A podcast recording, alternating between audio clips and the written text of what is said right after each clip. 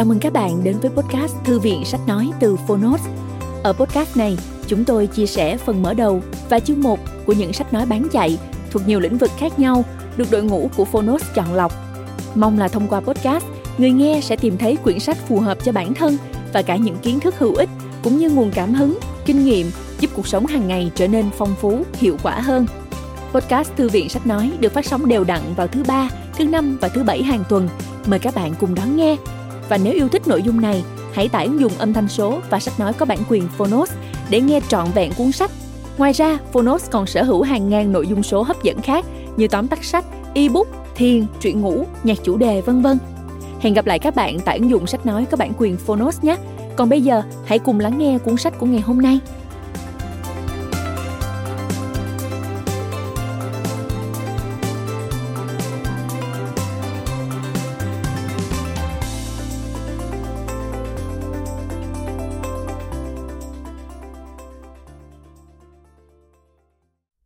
Bạn đang nghe từ Phonos.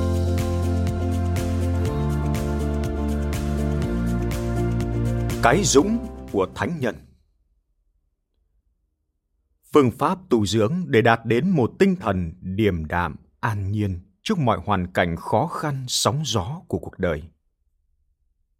Độc quyền tại Phonos, tác giả Thu Giang Nguyễn Duy Cần, nhà xuất bản trẻ. Lời nói đầu Ngày nay mà nói về cái dũng, hẳn có nhiều bạn trẻ sẽ hiểu đơn giản rằng dũng là sức mạnh, sự can đảm. Hoặc giả đơn giản hơn, dũng chỉ là sức mạnh của cơ bắp, của vũ lực, là chiến thắng đối phương cho bằng được. Hiểu như thế, quả nhiên là thiếu sót. Cái dũng được học giả Nguyễn Duy Cần bàn trong sách này có một ý nghĩa hoàn toàn khác. Cái dũng ở đây là sự bình tĩnh tuyệt vời mà tác giả gọi là tính điềm đạm, tức là loại sức mạnh tinh thần. Chính loại sức mạnh này mới thực sự giúp cho con người làm được những việc lớn lao hơn. Với quan niệm này, thì cái dũng của thánh nhân không phải là cái gì quá cao xa mơ mộng, vì thực tế mà nó rất gần gũi, rất cụ thể.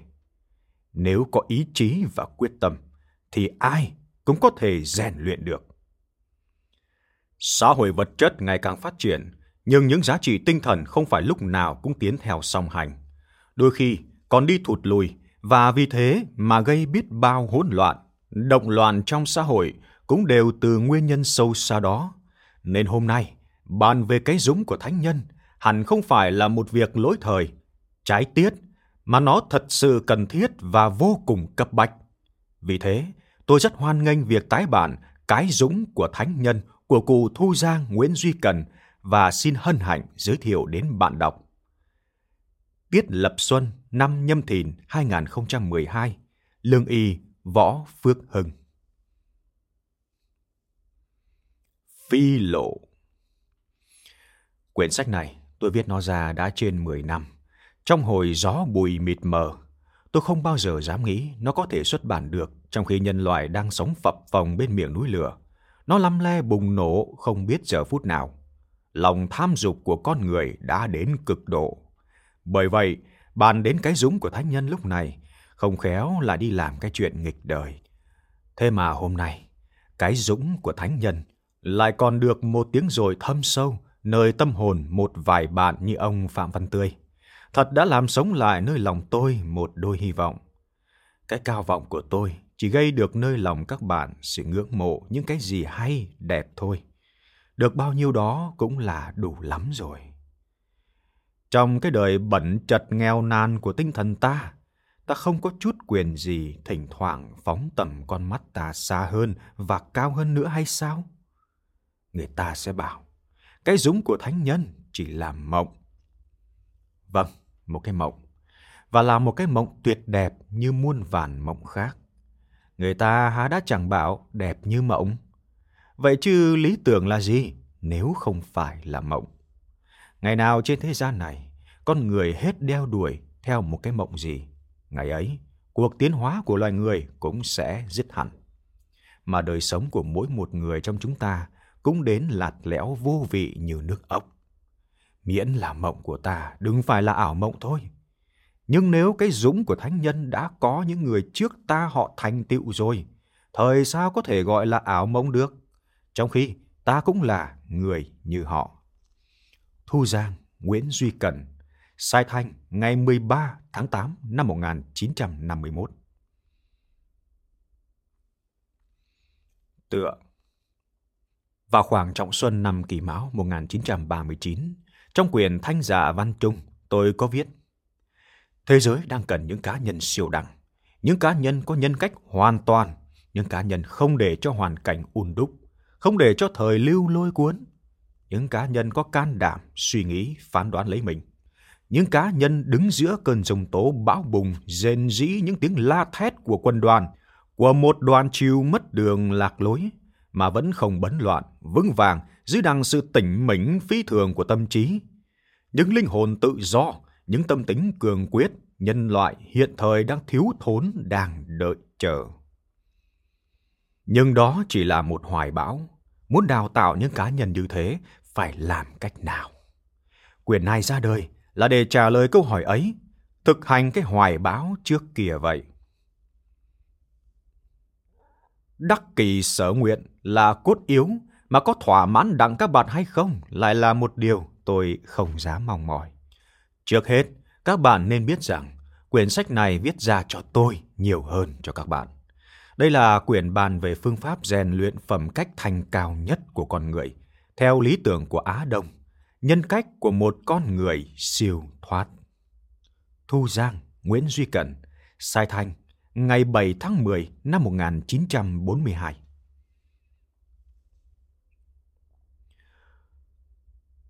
Chỗ mà người xưa gọi là hào kiệt, ắt phải có khí tiết hơn người. Nhưng nhân tình có chỗ không thể nhìn được. Bởi vậy, kẻ thất phu gặp nhục tuốt gươm đứng dậy vươn mình sốc đánh, cái đó chưa đủ gọi là dũng. Kẻ đại dũng trong thiên hạ, trái lại, thình lình gặp những việc phi thường cũng không kinh, vô cố bị những điều ngang trái cũng không giận. Đó là nhờ chỗ hoài bão của họ rất lớn và chỗ lập trí của họ rất xa vậy. Tô Đông Pha Thắng nhân giả hữu lực, tự thắng giả cường, nhu thắng cường, nhược thắng cường, lão tử. Phần thứ nhất Chương thứ nhất Cái dũng của thánh nhân Đức hạnh con người, dẫu có nhiều thứ bậc nào cũng không ngoài hai loại, từ đức và công hạnh. Từ đức là những đức tính ăn chịu về nhân cách riêng của từng cá nhân, như nhẫn nại, can đảm, quả quyết, điềm đạm. Công hạnh là những hạnh tốt của cá nhân đối với người chung quanh, như cha mẹ, anh em, bà con, vợ chồng, bậu bạn và xa hơn nữa với chủng tộc và nhân loại. Ở đây, tôi xin bàn về cái tư đức đầu tiên mà cũng là cứu cánh của tất cả những tư đức khác, tức là cái tư đức căn bản đưa con người lên tới bậc trí nhân, tính điềm đạm. Bất kỳ là tôn giáo hay luân lý nào, nếu bàn đến chỗ cùng cực của nhân cách, đều lấy tính điềm đạm làm căn bản. Phật Bàn về tâm vô quái ngại, Lão nói về vô vi điềm tĩnh. Nho luận đến hạo nhiên trì khí, toàn chỉ vào một đức tính đã nói trên, điềm đạm. Điềm đạm là gì? Điềm đạm tức là cái tính như như bất động, thản nhiên bình tĩnh, không để cho ngoại vật động đến tâm của mình. Điềm đạm, điềm tĩnh hay là đạm mạc đều có nghĩa là không để cho ngoại vật động đến tâm của mình. Bất dĩ ngoại vật động kỳ tâm dã, từ nguyên. Người điềm đạm tức là người đã làm chủ được cả tình cảm, dục vọng và ý chí của mình. Nói một cách khác, người điềm đạm tức là người tự động, không bị động vì những vật không tùng mình nữa. Khổng tử bị vây ở đất khuông, không còn phương thế nào thoát ra được, bèn lấy đàn, đàn và ca. Tử lộ hỏi, Phu tử làm sao vui được thế? Khổng tử nói, Người lại đây, ta nói cho mà nghe. Ta đã làm hết sức ta để tránh cái chuyện này, thế mà không được. Đó không phải còn tại ta nữa, mà là tại trời. Xưa, Nghiêu, Thuấn không bị sự cùng như ta ngày nay đây. chẳng phải do nơi cái tài thận trọng của các ông ấy hơn ta mà được, mà là tại cái mạng của họ không như của ta. Kiệt trụ không phải tại họ tài ba ít hơn nghiêu thuấn mà họ bị hại, chỉ vì cái mạng của họ không giống hai người kia. Lặn xuống đáy biển mà không biết sợ giao long, đó là cái dũng của bọn trài lưới. Vào rừng mà không biết sợ hổ báo, đó là cái dũng của bọn thợ săn. Thấy gươm bén mà không biết sợ, xem tử như sinh, ấy là cái dũng của người liệt sĩ. Biết được chỗ cùng thông là thời mạng, và bất cứ là ở vào cảnh nguy hiểm nào cũng không biết sợ, đó là cái dũng của thánh nhân. Trang tử cái dũng của thánh nhân, tức là chỗ cùng cực của điểm đạo. Tích xưa, theo thần thoại phù tang, các vị thần ở trên cõi trời có một khi cùng tranh nhau quyền bá chủ cả thế gian. Bất kỳ là vị nào cũng đều cho mình là quyền lực trên hết tất cả trời đất. Các vị thần mới nhất định bầu cử một người làm trọng tài trong cuộc thi trọi. Coi ai được làm bá chủ. Vị trọng tài này có trí phán đoán và tính ngay thẳng đặc biệt, lại cũng là người cao tuổi hơn hết. Trong các vị thần, một vị bước ra nói Các ngài hãy xem đây, sẽ thấy rõ sức mạnh phi thường của tôi như thế nào. Tức thời, một ánh sáng chớp lạnh sương, liền theo đó tiếng sấm nổ vang làm rung động cả không trung. Dường như cả thế gian đều rung rinh sắp đổ. Các vị thần đều tái mặt. Lúc bấy giờ, không một ai còn dám nghĩ mình là người bất khả xâm phạm nữa. Vị thần báo tố bước ra, nói Sức mạnh của tôi còn ghê gớm hơn nữa kìa. Hãy xem dưới kìa, cánh đồng mênh mông lặng lẽ. Nói vừa dứt lời, bỗng mặt nước biển dâng lên. Ban đầu từ từ, kế đó sóng nổi, gió tung. Nước càng dâng, gió càng lớn, sóng càng to, cuồn cuộn âm âm. Chỉ thấy còn một vũng nước mênh mông trắng dã. Những ngọn núi cao, sóng đánh lấn riết, không còn thấy mặt. Sóng càng phút càng cao gió càng phút càng lớn, hầm he chìm ngập đến cõi trời. Các vị thần thật sắc, cầu khẩn xin tha. Thần báo tố vẫy tay một cái, sóng lặng, gió êm. Bấy giờ nước biển lao rao, sóng chảy lăn tăn trên bãi cát. Các vị thần vừa tỉnh trí hoàn hồn thì nghe có một giọng lạnh lót cất lên. Sức mạnh không phải là ở nơi sự phô trương của bạo tàn, vì nó chỉ phá hoại mà không tạo lập. Sức mạnh ở cái thuật khuất phục con người và giữ gìn họ trong sự khuất phục ấy bằng ý muốn của họ. Người ta cảm vì sự dịu dàng mà chịu khuất phục, chứ không phải vì khủng khiếp mà chịu khuất phục. Dứt lời, vì thần âm nhạc lấy ống tiêu, thổi lên một hơi nhẹ nhàng, êm ái như thế nào, mà hết thấy các vị thần mê mẩn tâm thần như ngây như dại. Tất cả đều như bị âm nhạc lôi cuốn vào giấc ngủ thôi miên. Nhưng có một vị thần, thái độ huyền bí, dường như thản nhiên bất động. Vị này không vì thấy sấm sét mà chóa mắt. Sóng bùa nước dâng cũng không khiến gương mặt trầm tĩnh của ông thay đổi. Mà tiếng nhạc du dương, thâm trầm, huyền ảo kia cũng không cảm động lòng ông chút nào cả. Vị trọng tài dây qua hỏi, Ngài có phải bị mù điếc gì không? Không, tôi thấy và tôi nghe. Tại sao Ngài không động lòng? Sấm nổ, nước dâng, không làm cho quả tim Ngài trao động lên sao? Nhạc thần tiêu thánh không làm cho tâm hồn Ngài sao xuyến sao? Ngài lầm, quả tim tôi cũng đập, tâm hồn tôi cũng sao. Nhưng sao gương mặt Ngài tôi không thấy lộ vẻ lo sợ hay vui sướng gì cả? Không, tôi là điềm đạm. Tôi là kẻ biết huấn luyện cảm giác tôi. Tôi là kẻ đã làm chủ cảm giác tôi rồi.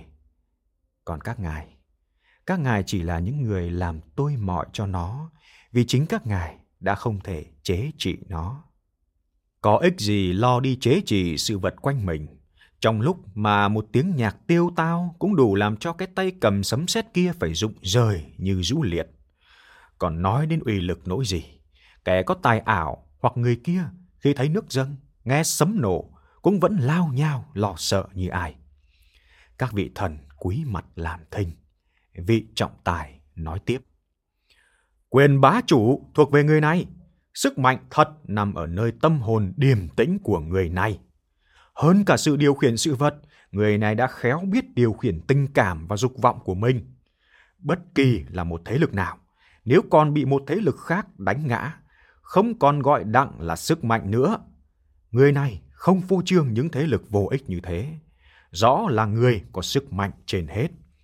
Bất kỳ là những ám thị, những dẫn dụ nào cũng không làm nao núng tâm hồn người này đặng. Trái lại, người này đã thấy hết và đã khéo lợi dụng cả thảy để làm tôi mọi cho mình.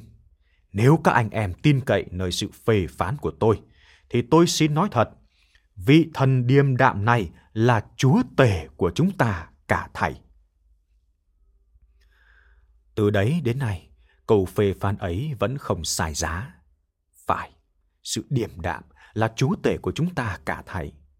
Đạo hành con người đi đến đó là đã tới chỗ cùng cực của nhân cách con người rồi. Chót một nền học thuật của lão trang, không ngoài cái ý đem con người đến cõi điềm đạm trí cực. Cái đó sâu xa, cao thượng quá, chưa phải chỗ nói của tôi hôm nay. Tôi đã dành sẵn cho nó một nơi khác. Muốn lên chỗ cao, phải khởi từ chỗ thấp. Muốn được một tinh thần bất úy điềm đạm như các bậc thánh nhân. Trước hết, phải biết những nguyên nhân khiến lòng ta hay trao động, sợ sệt.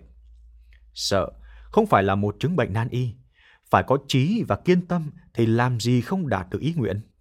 Sau đây, tôi sẽ bàn đến những phương pháp từ thấp lên cao để cho mỗi một người của chúng ta đều đi được đến cái tinh thần đại dũng ấy. Cảm ơn các bạn đã lắng nghe podcast Thư viện Sách Nói. Podcast này được sản xuất bởi Phonos, ứng dụng sách nói có bản quyền và âm thanh số dành cho người Việt. Hẹn gặp lại ở những tập tiếp theo.